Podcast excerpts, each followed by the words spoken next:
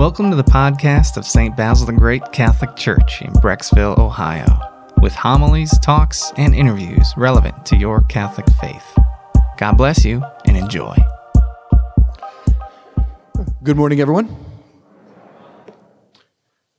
Well, in both the gospel today and our opening prayer as well, the opening prayer at Mass is called the Collect, to where we collect all our little prayers and offer them to God. But in both times, we hear this idea that God the Father is saying, Listen to Him, listen to Jesus. And it's the Father inviting us into a certain posture before Jesus, not an analytical one, but one that is open, one that is attentive, one that is willing to comprehend and be affected.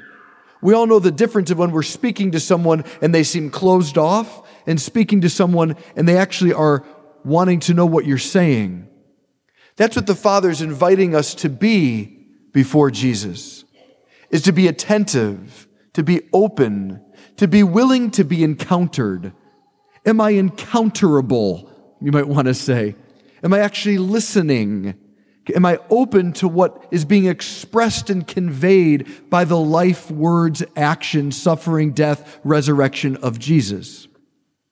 And this is really takes all the more potency and all the more importance in light of all the studies that have come in that America in particularly, all Christian denominations and, and Catholics too, are more and more biblically illiterate.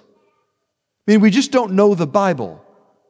We don't know the stories. Now, Jesus is the infinite Word of God take on flesh. He speaks in a myriad of ways. He's not contained solely in a book known as the Bible.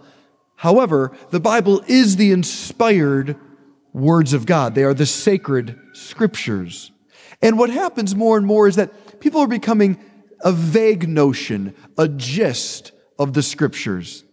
So, for example, today we go, oh, the transfiguration, that's where Jesus becomes really bright.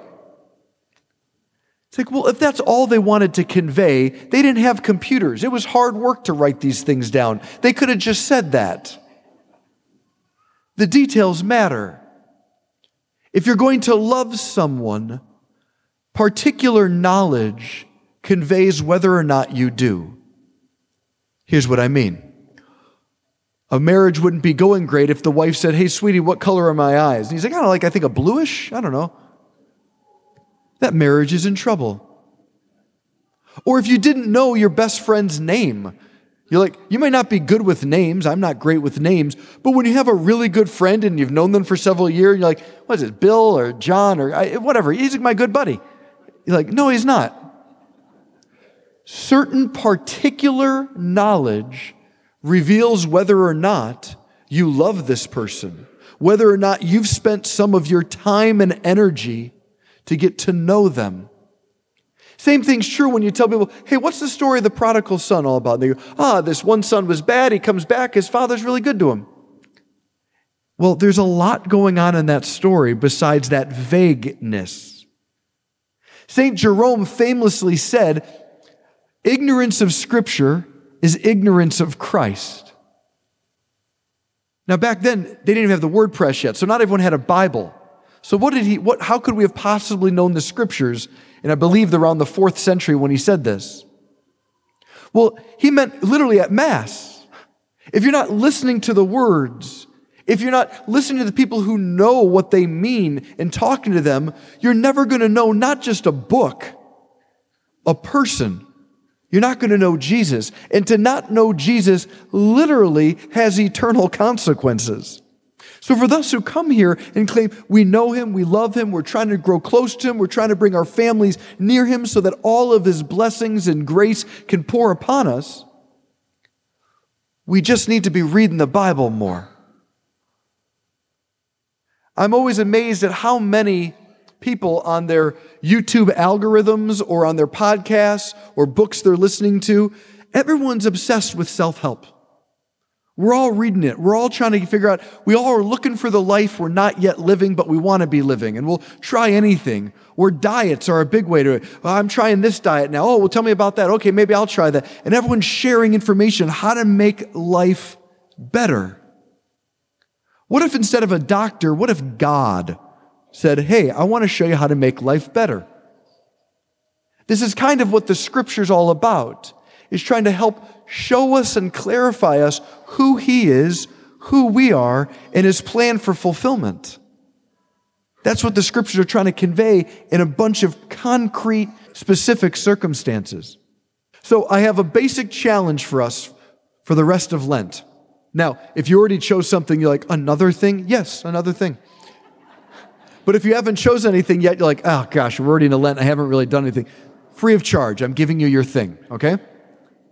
So I'm going to do a really uh, a big challenge, and then I'm going to water it down a little bit if the second one feels more doable. Okay. Here's the first one: read all four Gospels by Easter. Oh my gosh, all four? Yes, all four. It's about 40 pages in most Bibles. All right, so I'm asking you over a month to read 40 pages. And it's the only story that, that has influenced more other stories than any other. It's the only story that gives you a sense of the Savior of humanity. And it's the only story that countless men and women have said have given them hope, healing, and purpose. Four Gospels by Easter Sunday. If that's the tough one, we'll go to phase two. Phase two, choose one gospel, but read it thoroughly. Take a chunk every day or a couple chunks every day and really wrestle with it. Allow it to challenge you. Allow it to console you. Allow it to confuse you.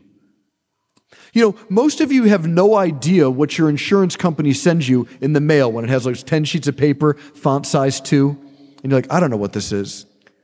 But all of a sudden, you need a procedure. You know what you do? You sit with that paper, you read it thoroughly, you try to figure out what you can do or can't do. And then after reading it, then you may call someone who can help you, also that you can get to the dentist. The scriptures may at first seem confusing. I don't know what the, stick with it, wrestle with it, chew on it, ask God a lot of questions about it. Allow it to illuminate you, but above all, allow it to change you. None of us, none of us have arrived. None of us can say, I did it. I'm good. Just to try to cruise into the end now. None of us are capable of living in the burning beauty and fire of God. But he sent his son Jesus and the Holy Spirit, the angels and saints, and the gift of the church to form us, guide us, and help us to keep growing. One of the major ways he's done that is through the scriptures.